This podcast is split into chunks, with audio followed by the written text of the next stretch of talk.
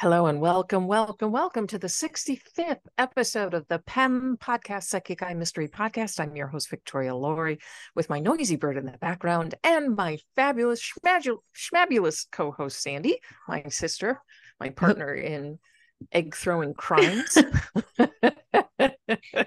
well, I just, why are you bringing that up? Well, let us let us share with the audience why you're bringing that up so uh, so like last week we were having just a conversation about the podcast and about you know um the various ways these killers are you know killing people. And i said okay so uh cards on the table if you had to kill someone what weapon would you choose? And sandy goes i would kill myself before i had to kill other people.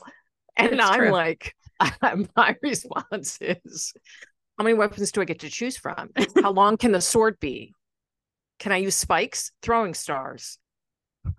So I chose eggs. Flamethrower? like, what do I get here? Yeah. What are my options? I'm like, Sandy's, you know, kumbaya. and I'm like,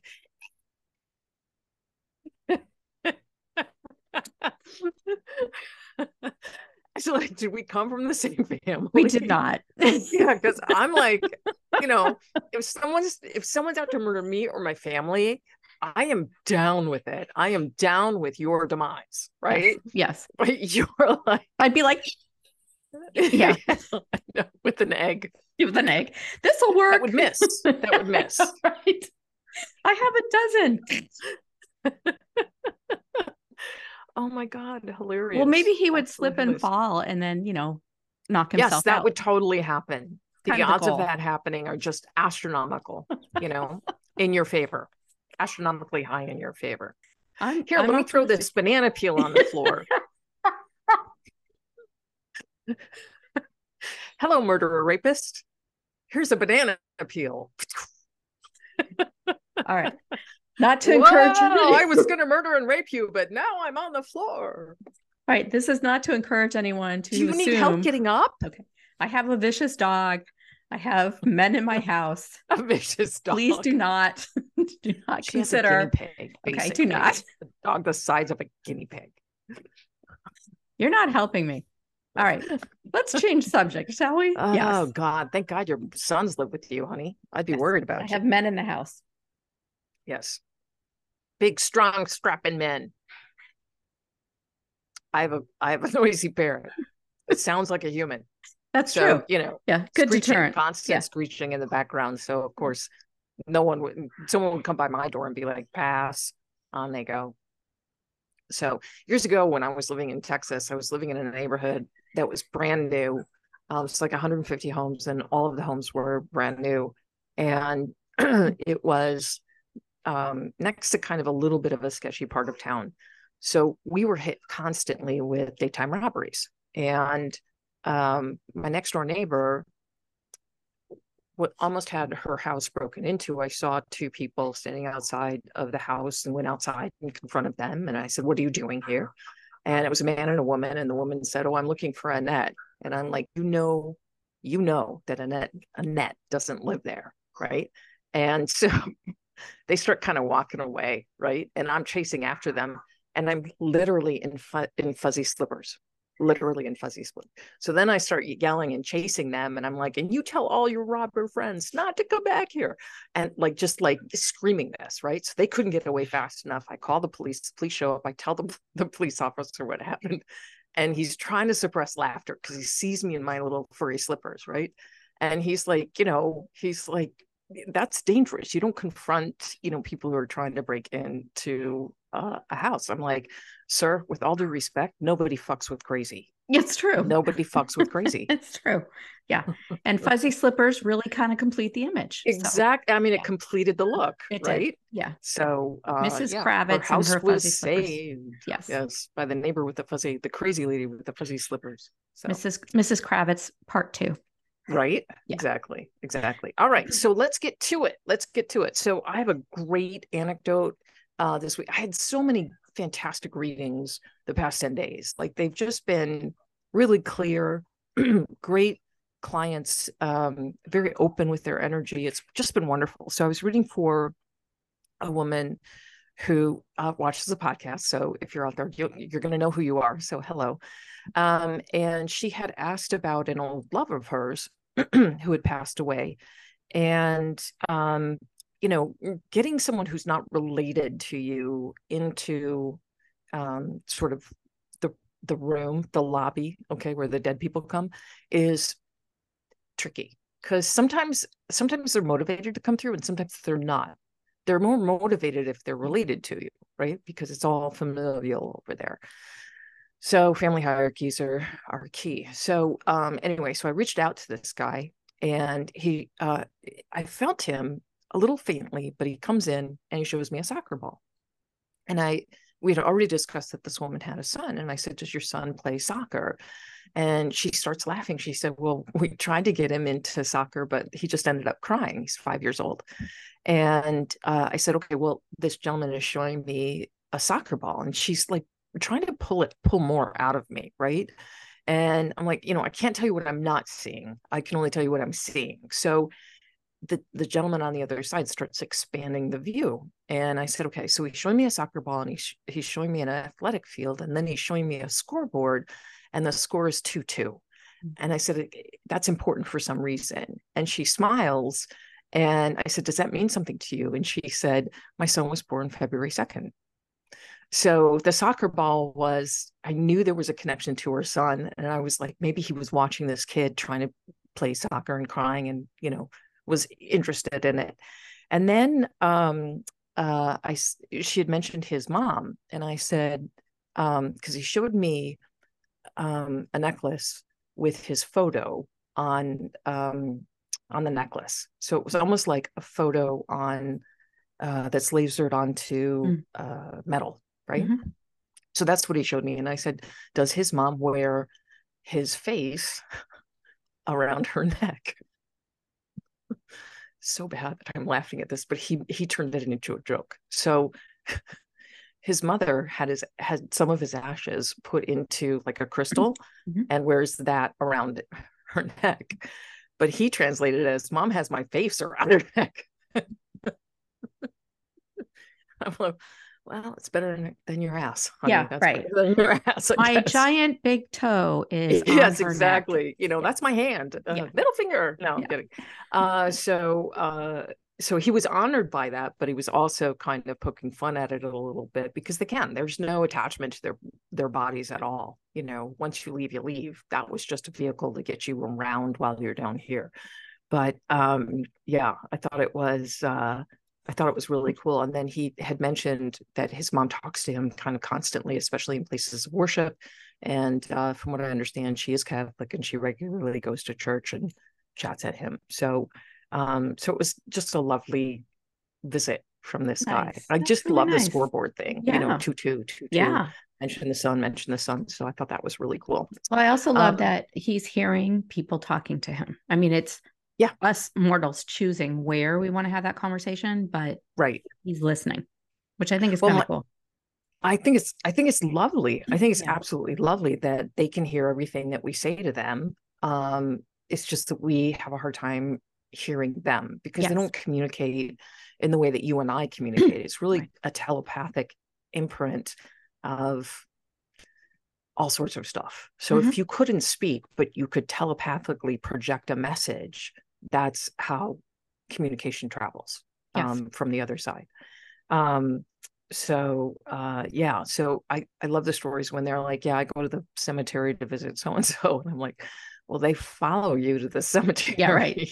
They're like, oh, okay, all right, we're here where all the other well, graves it's, it's are. Like this I said, cool. no, but I think I think it's where you choose to have that conversation, and it. Mm-hmm. I think we need to find that connection, that point where we think there's right. a connection. It, for us, it needs to be tactile. Yeah. Of, yeah. Yeah. There has to be something where the last remnants of that soul, that special person, um, we can touch it, see it, go there, be near it, all of that stuff. Um, yeah, I had a. They're, sorry, go ahead. They're not at the cemetery. yeah, they're I had a, hanging around you. yes, hopefully. well, I had a really interesting experience. I um I went for a very long walk. I ended up at the ocean, and uh, it was such a beautiful day. And I stood on the sand, and I uh, the sun was beaming, clouds, cloudless sky. I could see um, Martha's Vineyard from where I was standing. And I, I sent up a prayer to Archangel Michael because I believe he wants to protect me. of course and, he does. And then I sent a prayer up to um, a, a special friend of mine. And I turned around and I started heading back. I had like a, it was a four mile walk. So I was turning around, heading back, and I was fiddling with my phone because I wanted to change my music. And so I'm looking down, and all of a sudden, as I'm walking slowly, I walked right through the scent of my friend who had a very distinct cologne right? that that yeah. he that he wore. Yeah. And and you it, talk about his cologne all the time, how good well, it smelled. It was on him and his chemistry. It was just I think because distinct. you told him that he would bathe in it before you two got together for your meetings. Like I have a feeling. Like but anyway, just like shower in it. Do I anyway, smell good? Okay, you're taking away from the story. I walked. I'm sorry. I'm sorry. sorry. I smelled go, go. his cologne, and yeah. I stopped dead in my tracks. And I look around. I'm like, is anybody doing laundry? Like, did I really smell that? And I retrace my steps, and I and it was a dirt road. Like, it's not. It's not like yeah. anybody would yeah. have been around. And I thought that was really cool because it was a confirmation that he had heard my prayer. So for sure, for sure, for sure. Yeah, absolutely. They love if if there's a distinct smell usually it's not even you know honestly it, i wanted to say perfumey they will waft that around you but it like they do cigarette smoke they do yes. um cigar smoke is a big one um that's just nasty um cigarette smoke cigar smoke pipe smoke um they'll do cologne they'll do perfume so you know that when i go first because i'm going to go first um, you'll know when I'm around, right? Because you'll be like, that smells like Jo Malone. so Jo Malone, Jo Malone makes the best cologne. I absolutely love it. And there's an Earl Grey and cucumber scent that is out of this world. I bathe in it. Yes, that is. I true. was actually at the library stands uh, last week, and you know I'm typing uh, uh, try, I'm trying to finish this manuscript. I'm hoping I'm going to finish it this week. And I'm like typing furiously. And this woman comes into the area where I am and she comes like over to me and she goes, and I, I was like startled. Like, what is happening? And she goes, You smell amazing. Break out in a cold sweat, really? right? Like, like, hello you know so i like i had to look it up for her she was like what is that? Write that down. So i did it's jo malone if anybody wants a really really beautiful light citrusy kind of scent jo malone earl grey and cucumber it's to die for it's so great. Um okay. Uh spellbound sandy loves this I do. book. I do. Um so Spellbound is uh, interesting. It's my first stab at urban fantasy, and it had been an idea that percolated in my mind for I don't know, um, a couple of years. Like I think I came up with the idea in 2012, honestly, and it took until 2019, 2020, 2020 to start writing it, somewhere around in there. Sandy helped with this book tremendously. She was my eagle eye on it. It's a very it's packed. It's packed with action and stuff going on. It's a really cool concept. Really, Thank just you. I love I loved the book. I've read it I think eight times at this point because I was helping oh my, you well, edit it. Yeah, six of which were yeah, I'm like, edits. please read this again and find more typos. Yes, but it's six it's, for forced. but it's a it's a really fun, thrilling um experience to read. Really cool. Really cool. I can't wait for the next book. And I know you hate it when people say that. Like, when are you going to write the next book? But no, I don't. I, I I don't hate it when people say that. I hate it when people go write faster because I literally am typing as fast as I can. Yes. So it's just you know, and I get that they won't mean that as a compliment. I absolutely do. It's just um pressure when you're. Yeah, exactly. You know. Um. So no, I don't. I, I love it when you say I can't wait for the next one. Okay, that good. is motivation to finish what I'm writing and get to the next one. Excellent. So this this book, um, I'm actually doing a new series with my publisher, the same publisher, Kensington Press, that publishes the Cactelia Mysteries. They've asked for a new series, so uh, I'm doing a spinoff of this world for that one, and that first book is going to be called Trinket for for the Taking, and I think that's going to come out in about a year, year and a half, somewhere around in there. Um, a spell to unbind basically is the story of a woman who is uh, cursed with a cur with a spell, and when you become uh, in this world, when you become cursed with a spell, you are given kind of supernatural powers. So you, in turn, can start casting spells, um, and you can imbue everyday objects with certain magical uh, properties. So those are called trinkets. So um, in the world, in this world, in this urban fantasy, the more powerful trinkets are up for grabs. So Esme Belarus is the main character, and she is uh, interviewing for a job as a thief to one of the most powerful um, spellcasters out there. So uh, it's uh, and she's you know thwarted at every turn. There's something always in her way. I did that on purpose because um, I just kept thinking about something I heard or read, which was, you know, when you can feel anxiety getting a hold of you because you feel like so many things are out of control, solve the problem in front of you. So just solve the problem in front of you and then solve the next problem in front of you, right? Take it one one problem at a time. And so that was sort of the ladder that I built the entire story around. So Esme kept having problems thrown at her that she had to solve kind of one at a time because they were all well, inter interwoven and linked. But the other aspect to this book is it is also a murder mystery, a rather yeah. gory, gory murder mystery. uh, so gird your loins, people, if you decide to read the book. there are no eggs involved. Well, actually, yeah, no eggs egg involved. Yeah, there is an egg involved. Well, the, the murder scene. There's an egg involved. Yes, there is. There is a Fabergé egg. Yes, there is. so, um, but the murder scene was told to me by a fellow psychic who did crime scene investigations. And one of the scenes that she visited was um, the mafia getting even. Um, and the only, it was a dinner party. they interrupted a dinner party um, and the only person that lived through it was the baby. So yeah, but uh, that's not what happens in this book. Yeah, no, there's no babies involved in this, in this book. no, no babies. babies. were harmed in the making of right. this book. Exactly, so, but it's yeah. a really compelling read, a very fun ride, um, very plausible, even though it is fantasy. So I oh, highly, I highly, that. highly recommend it. Highly. Thank you. Thank you. Thank yes. you. All right. So I wanted to update everyone on some cases that we've covered that have recently become very newsworthy. Um, hopefully you've heard in the news that uh, in our we covered in our Psychic Eye Mysteries podcast episode 61 the murder of um, rapper Tupac Shakur. And according to the Associated Press, Duane Keffe D. Davis was arrested and charged with the murder for ordering the 1996 killing of uh, Tupac. The September 29th arrest marked the long awaited breakthrough in one of hip hop's most enduring mysteries. And while Davis isn't necessarily accused of being the gunman, he is described as the group's ringleader.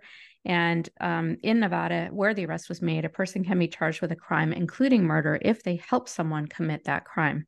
So they believe that Davis orchestrated, authorities believe that Davis orchestrated the plan that was carried out by the group of individuals, all of whom are now believed to be deceased, with the exception of Davis.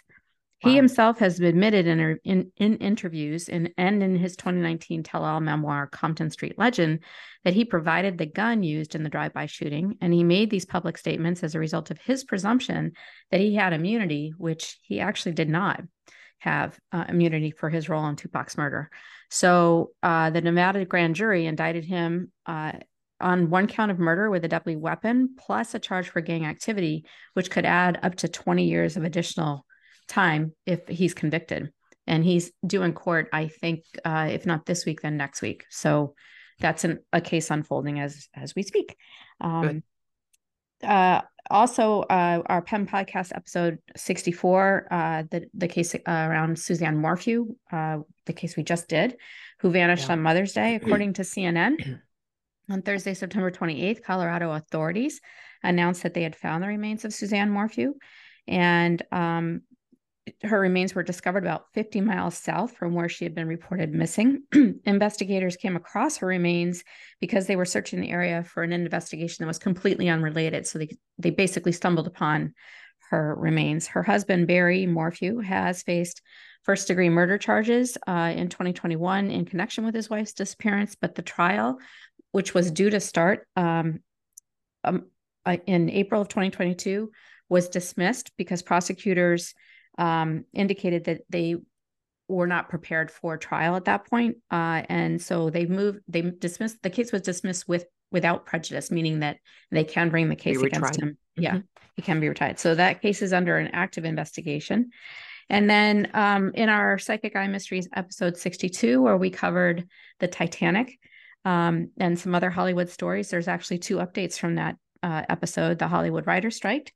According to the Associated Press, uh, the strike was declared over after five long months. Um, it was it was ended on September 26th, and uh, board members from the Writers Union approved a contract agreement with the studios. So everybody's headed back to work the problem is is that actors are still on strike and a lot of writers are saying that they're standing in unity with their fellow actors. So s- several writers are now free to start writing again as of uh, midnight uh, september 27th so you've seen some late night talk shows go back to work um, but it's it remains to be seen kind of what's going to happen with SAG-AFTRA and I, d- I didn't know if you had any comments you wanted to share about this particular story. Well you know originally i had said it would be may before everything was sort of the dust was all settled and people would get back to work. Um, it's interesting that the strike was settled after five five months, May five. You know, um, I still say that this is going to drag on. I think uh, into the holidays, um, and then um, I know that October first was like a, a big deadline because they needed to have everybody back to work and working in order to uh, get shows out by like December.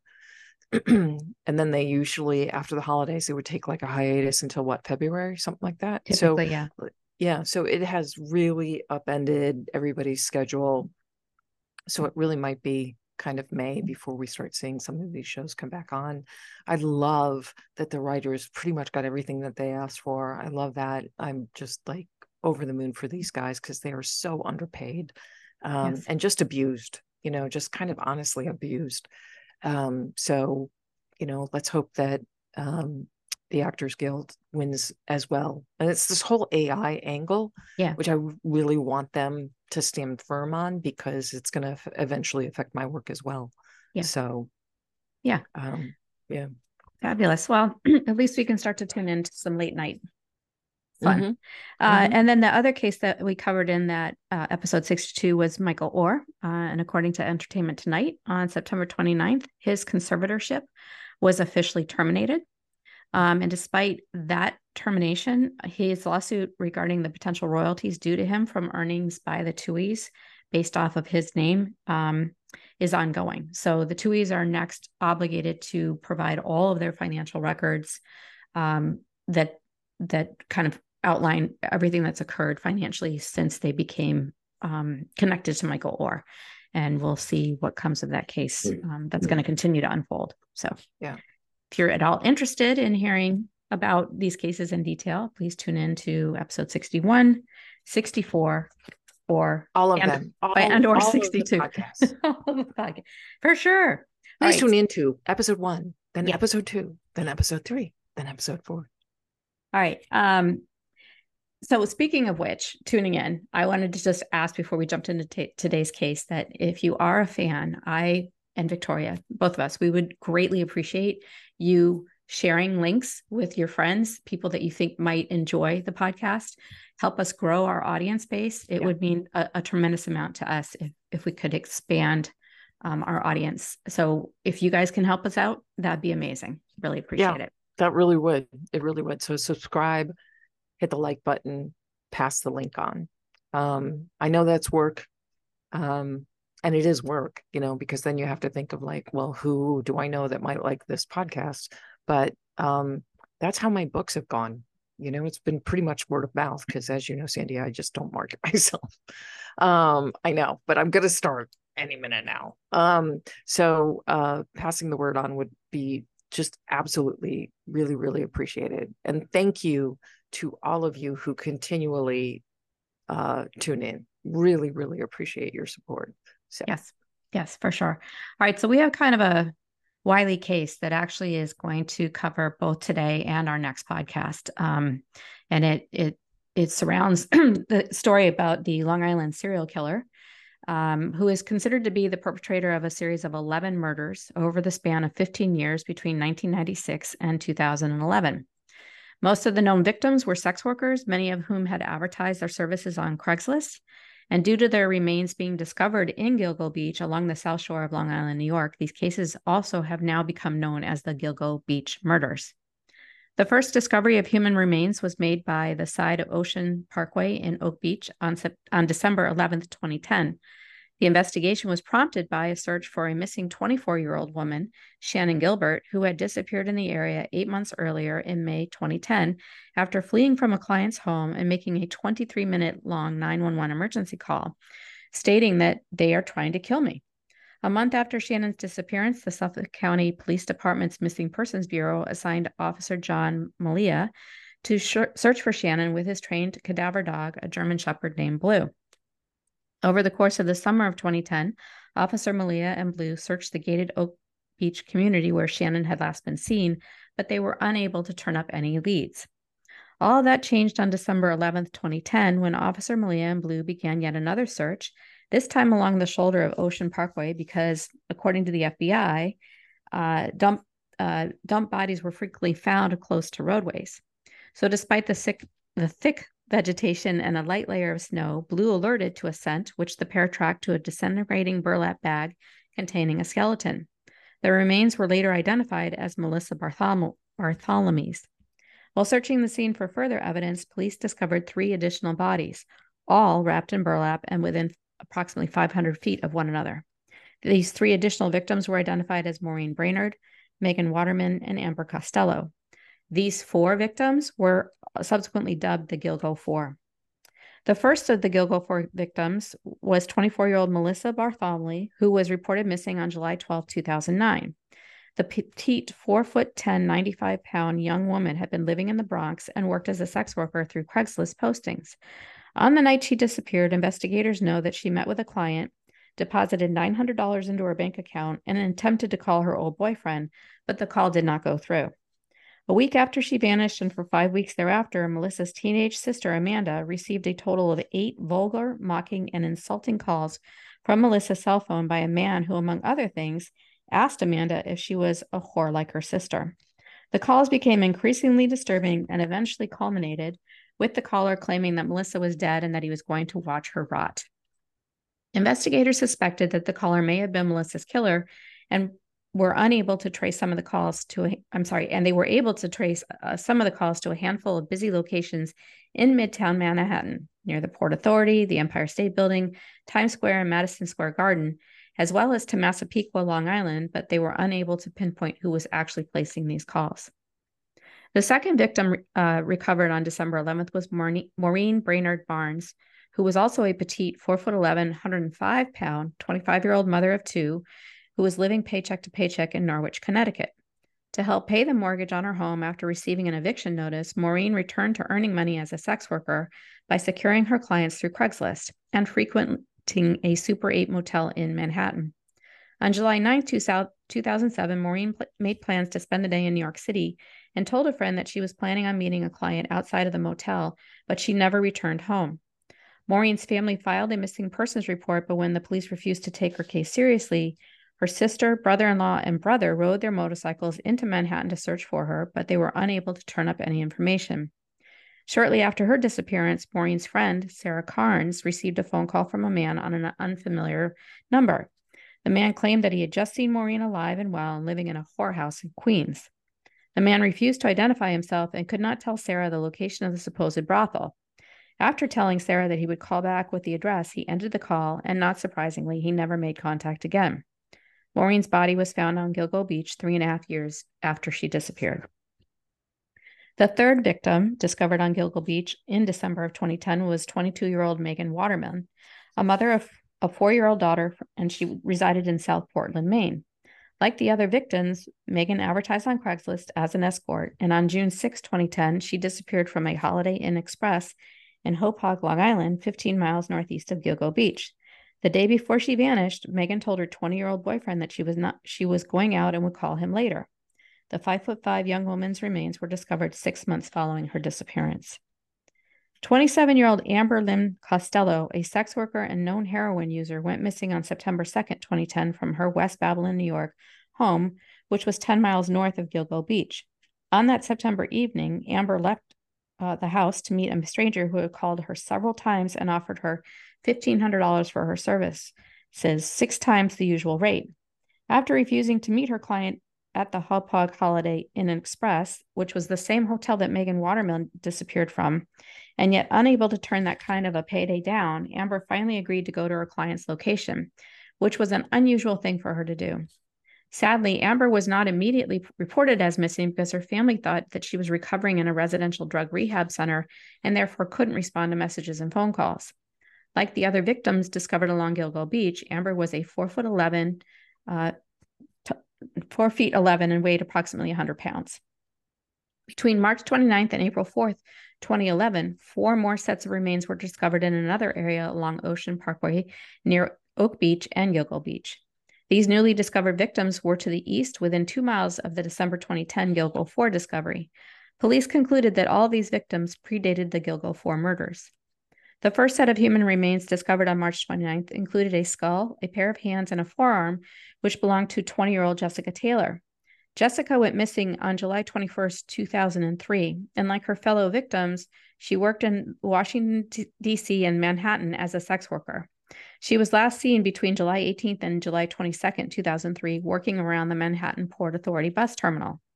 On July 26, 2003, which was five days after she had disappeared, her naked and dismembered torso was discovered atop a scrap wood pile at the end of a paved access road off of Halsey Manor Road in Manorville, a Long Island town 45 miles east of Gilgo Beach. A, a tattoo on her body had been mutilated with a sharp instrument. On April 4, 2011, another set of partial remains, a skull, right foot, and hands, were unearthed on Gilgo Beach. The right foot had been cut off high above the ankle, possibly to conceal an identifying mark or tattoo. On May 28, 2020, using DNA technology, police determined that the partial remains belonged to Valerie Mack, who also went by the name Melissa Taylor. She had been living in Philadelphia and working as an escort when she went missing in 2000. Her family reported that Valerie had last been seen in the spring or summer of 2000 in the area of Port Republic, New Jersey. Similarly to the other Gilgo Beach victims, Valerie was small in stature, approximately five feet tall, and weighed 100 pounds. Like Jessica Taylor, Valerie Mack's torso was discovered in Manorville on November 19, 2000, wrapped in a garbage bag and dumped in the woods near the intersection of Halsey Manor Road and Mill Road near a power line access road. Because the dismembered remains of Valerie Mack and Jessica Taylor were both disposed of in a similar manner and in the same parts of Manorville and Gilgo Beach, police suspected their murders were committed by the same person. Also, during the April 4th, 2011 police search of Gilgo Beach, two unidentified victims were recovered. Police located a skull inside a plastic bag discarded near Jones Beach State Park, and DNA testing revealed that the remains belonged to an unidentified young African American woman whose dismembered torso was discovered at Hempstead Lake State Park in Lakeview, New York on June 28, 1997. Her body was found in a plastic Rubbermaid container, which was dumped next to a road along the west side of the lake. Authorities dubbed the victim Peaches because she had a tattoo on her left breast of a heart shaped peach with a bite out of it and two drips falling from its core. Also uncovered during the April 4th, 2011 search, about 250 feet from the remains of Valerie Mack, was the skeleton of a female toddler aged between 16 and 24 months. The little girl's body was wrapped in a blanket and showed no visible signs of trauma. DNA tests later determined that the toddler, who was wearing gold earrings and a necklace, was the daughter of Peaches, whose body was found 10 miles east near Jones Beach State Park. The true identity of these two victims remains a mystery. Suffolk police subsequently expanded the search area up to the Nassau County border looking for more victims. And on April 11, 2011, investigators found two more sets of remains about a mile apart and approximately five miles west of Gilgo, the Gilgo 4 location. On Tobay Beach, police recovered a skull and several teeth, which were determined through DNA testing to belong to 34 year old Karen Vergata who disappeared in 1996 while working as a sex worker. 15 years earlier, earlier, Karen's severed legs were found in a garbage bag on Fire Island on April 20th, 1996. Karen was also known to authorities as Fire Island Jane Doe until DNA testing in 2023 revealed her identity. The other body unearthed on April 11, 2011, was that of a young Asian male who died from blunt force trauma to the head. The victim, discovered very, very close to the bodies of the Gilgo Four, was between 17 and 23 years of age and 5 feet 6 inches tall. He was dressed in women's clothing and may have been a transgender woman. Authorities estimate the victim may have been dead between five and 10 years, and that the identity of that victim is unknown. Almost a year after the Gilgo Four were discovered, the remains of Shannan Gilbert, the missing woman who pr- promote, prompted the Gilgo Beach murder investigation, were finally recovered. However, police do not believe Shannan was a victim of the Long Island serial killer.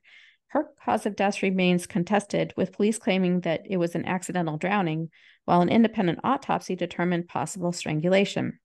We will uh, dive into Shannan's case next week in next week's podcast.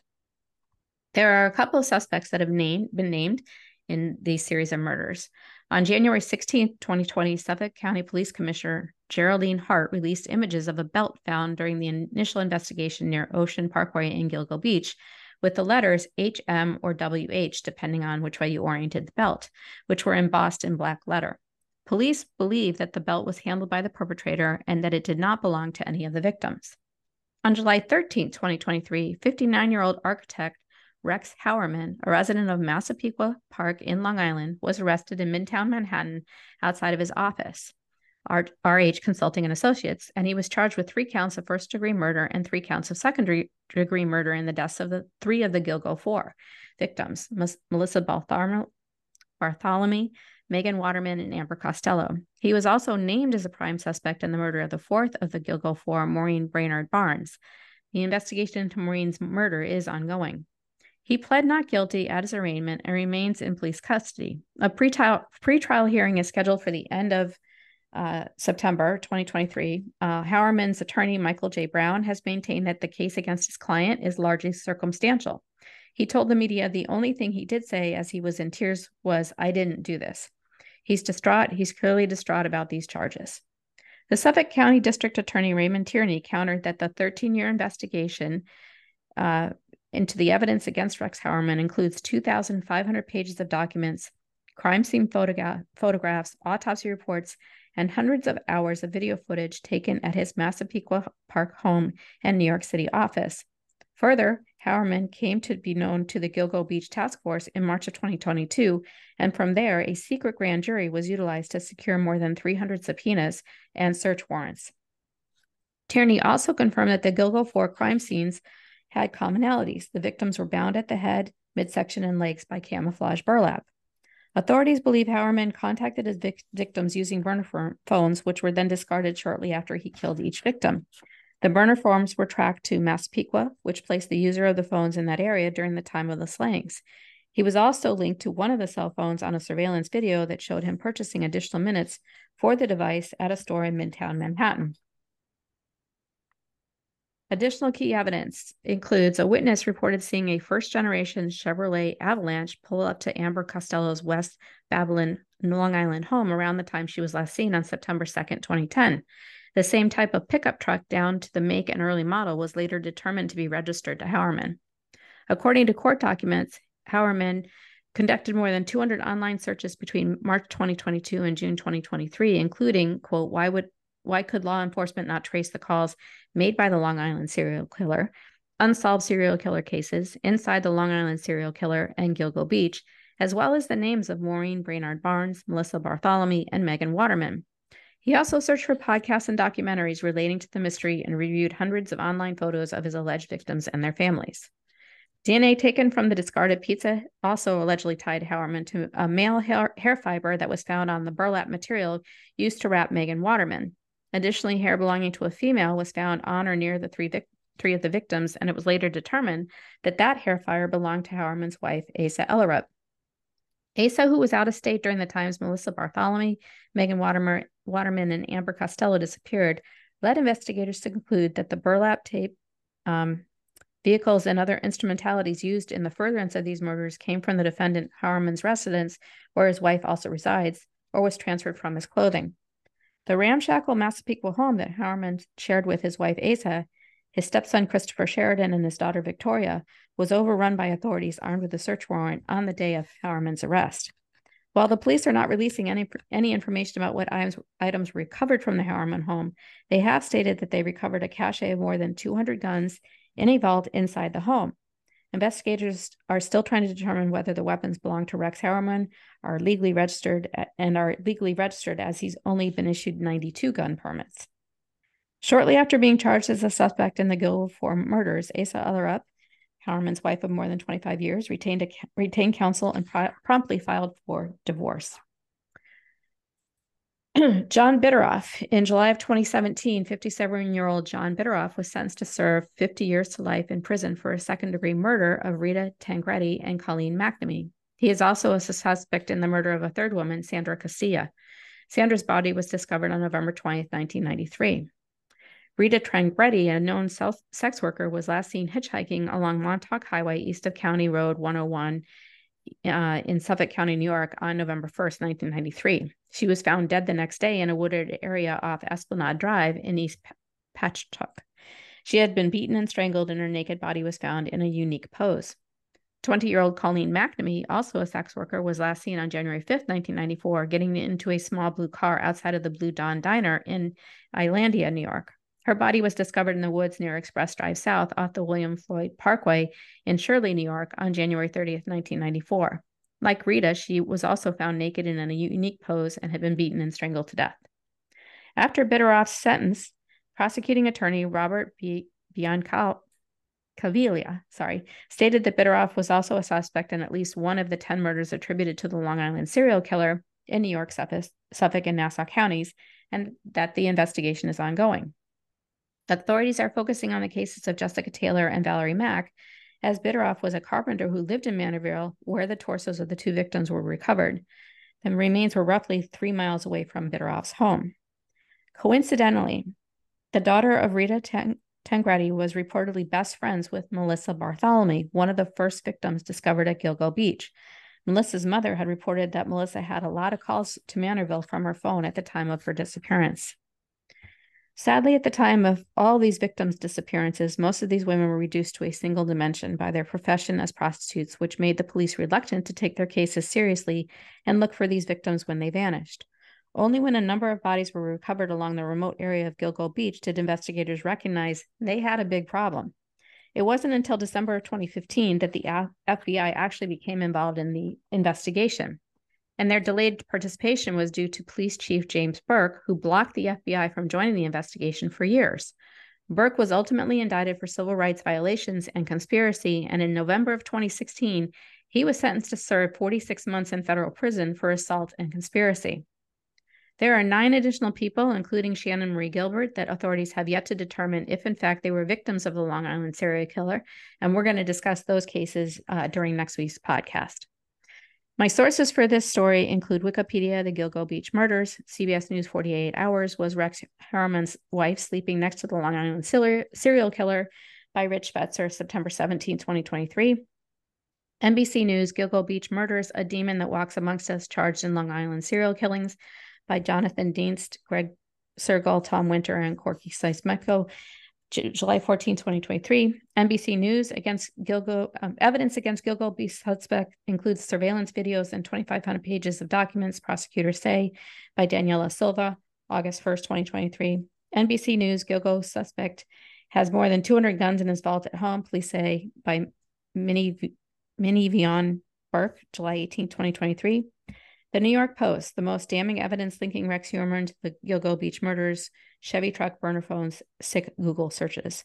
By Lisa Ustrich, July 14th, 2023, CBS News 48 Hours. 48 Hours uncovers missing escort Shannan Gilbert's final minutes, July 14th, 2023.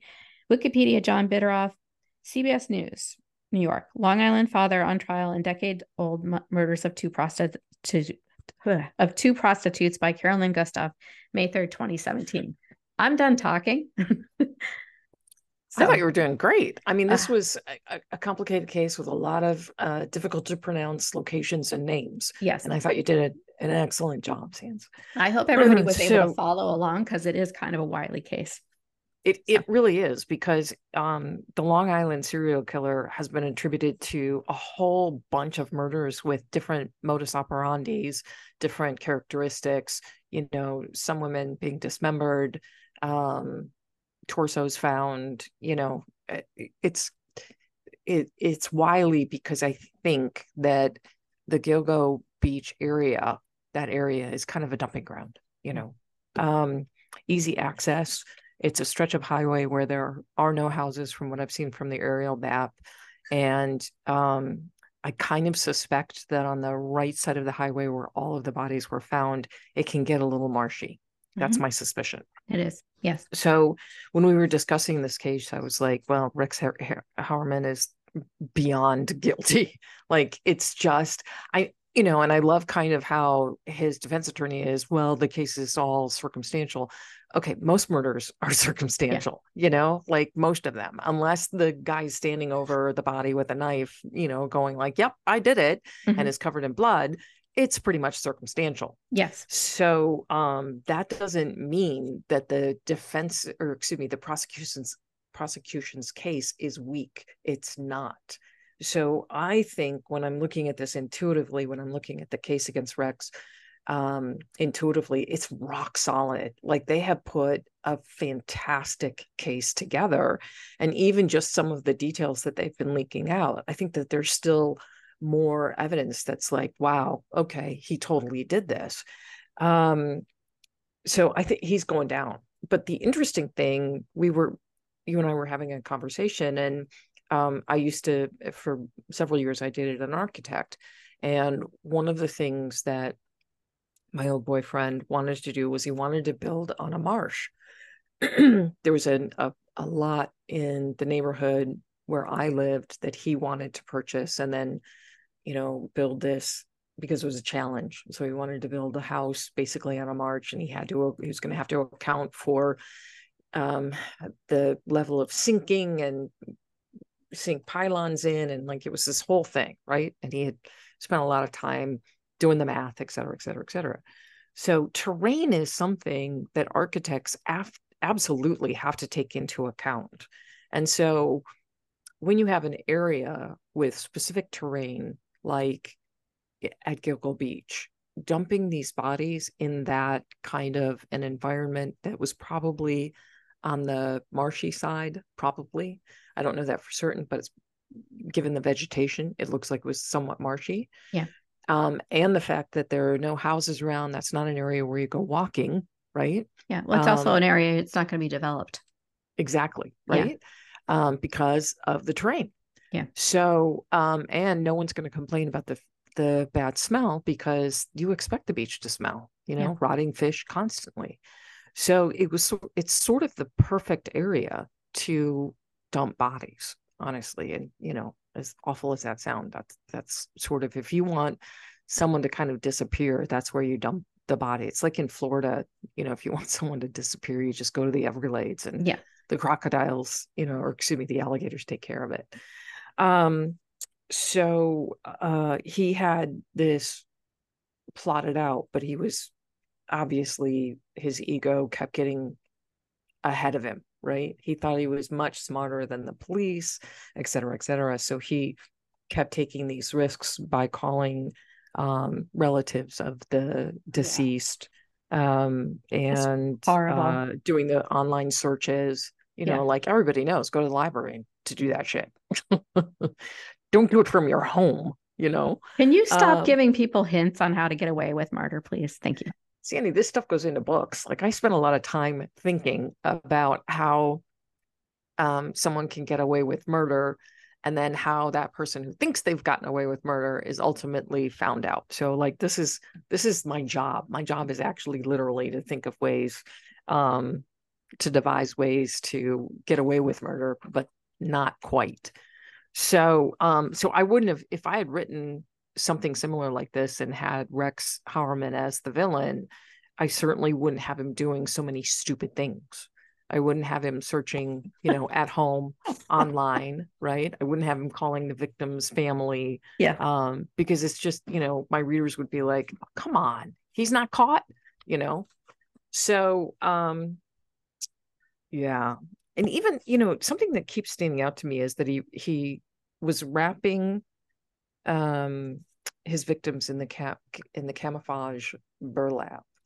So, like I said, architects are kind of preoccupied with terrain because they always want to put a building on the terrain that goes with it. Yeah. You know, otherwise it becomes an eyesore. So the landscape is something that they spend a lot of time considering, a lot of time considering. And so they're they're very familiar with shrubbery, landscaping, all of that stuff. And the camouflage burlap just kept coming back to me like that was something specific enough that he specifically wanted to use it because he had been considering it in other projects. Like that just I don't know if that's true, but that's what my intuition was saying. Like he had thought, "Oh, I will use that burlap because I've seen it used in this project and the camouflage makes the burlap kind of disappear." So that's my that's my theory. So he's 100% guilty. I I see him going away for the rest of his life. Um and uh you know, it's just what a horrible human being. Six foot five, and he was Yeah. he's choosing victims that are four eleven, you know, um, just so that he could absolutely make sure that he could overpower them. Um, horrible human being. I really hope that they throw him in jail and throw away the key. So at the Um, moment, I'm just curious. At the moment, he's accused of Melissa Barthelemy, Maureen, Three, three, out of the four. Yeah. I think he, I think he did five. I really think he's responsible for five. I think there's one more victim. Um, because I just keep seeing the number five associated with his energy in this case. that hasn't been recovered yet, potentially. Yeah, that's my thinking. Okay. My thinking is that, um, and I don't know that he dumped the first victim at Gilgo. I have a feeling he dumped the first victim somewhere else, Ah. and that there are enough similarities between the two that eventually they'll connect them. But I don't know at that point if there will be enough evidence to try him for. I mean, once he goes to jail forever for these three murders, um, prosecutors are kind of reluctant to charge someone again with murder because trials are very very expensive.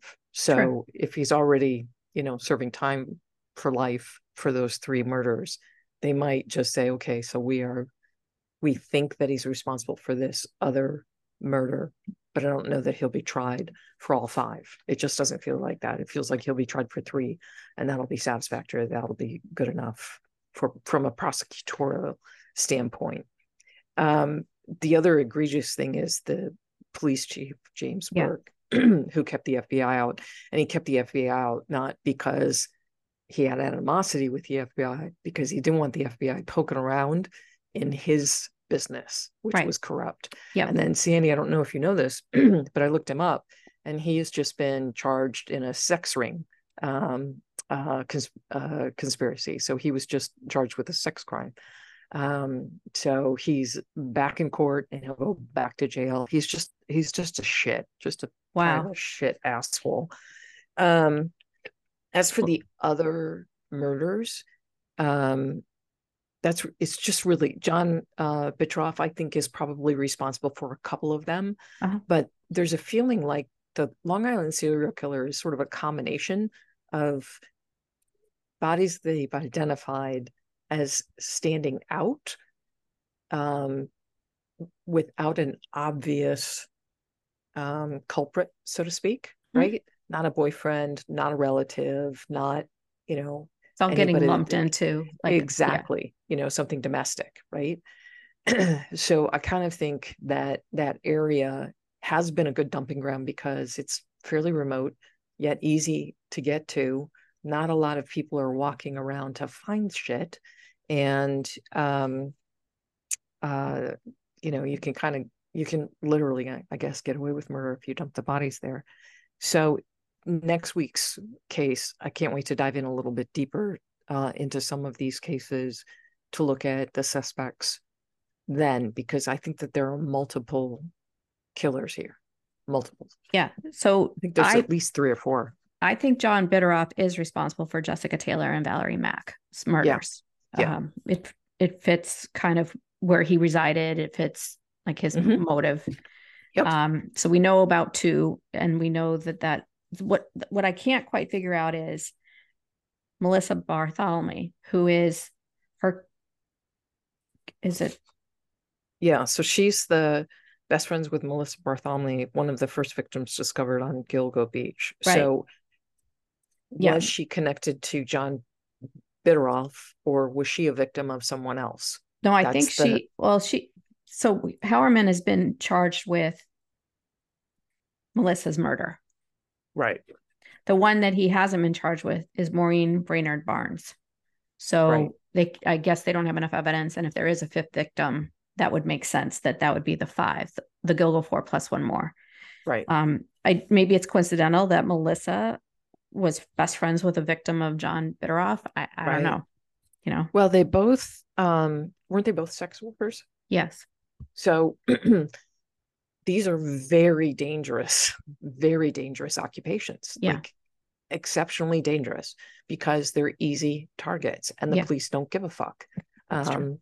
you know, and that and to your point that they've been reduced to one dimension, that's true. And I, mm-hmm. I just think it's horrible. I just think it's horrible that we reduce women to constantly, we're reduced to, you know, this idea of a shameful profession when truly these women are just trying to earn money That's to live to live to they've been you know locked out of other ways to earn money yeah. and um, you don't go into sex work like yay can't wait to get into sex work because it's a, so exciting. I can't wait to have a 300 pound fat man sweaty fat man sitting on top of me you know like like this is a sort of a last resort yeah and, for sure.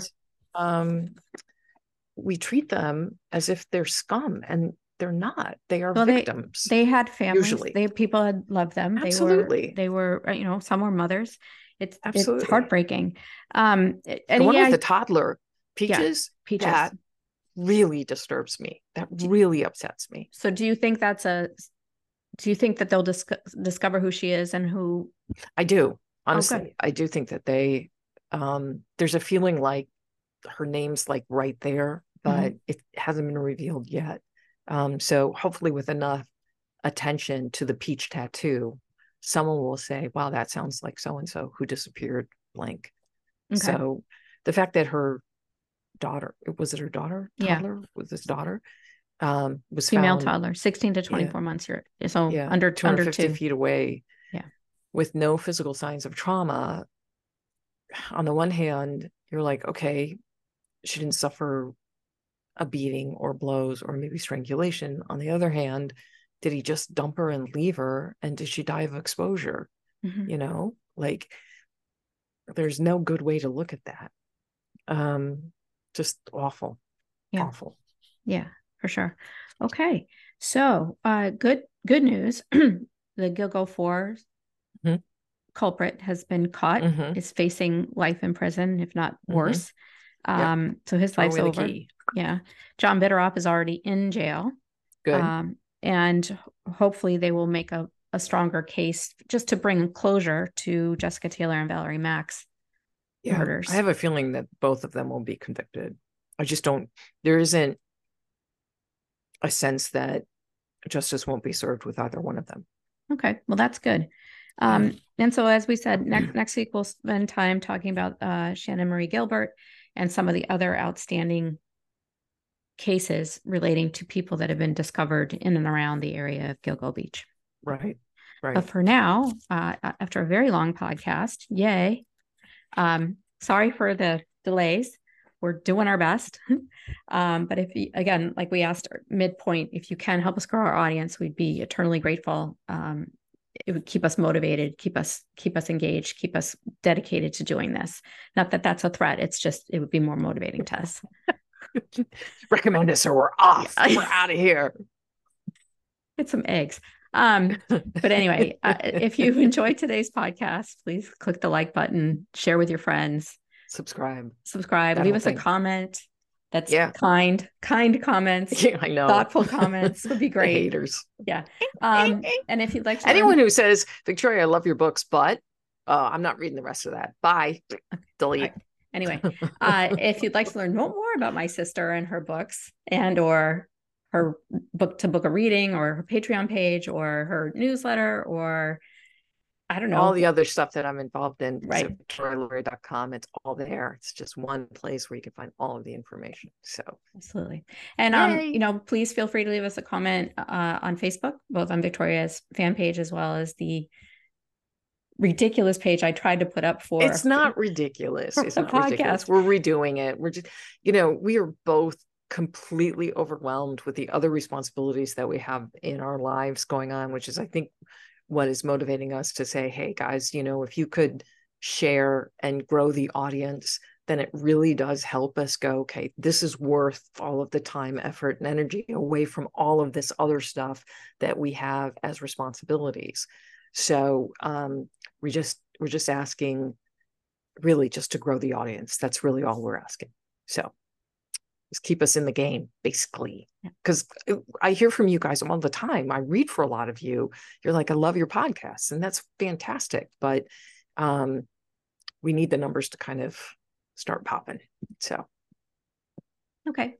So, with that, we will look forward to diving into the second half of this story uh, in our next podcast. In the meantime, thank you so very much for tuning in, for your support, for your uh, efforts on our behalf. We genuinely and greatly appreciate it. Yes, definitely, definitely. All right, Sands, you did a great job as usual. Love you. Thank you. Love you lots. Love you too. Thank you so okay. much for your comments. You're welcome. Bye, everyone. Bye.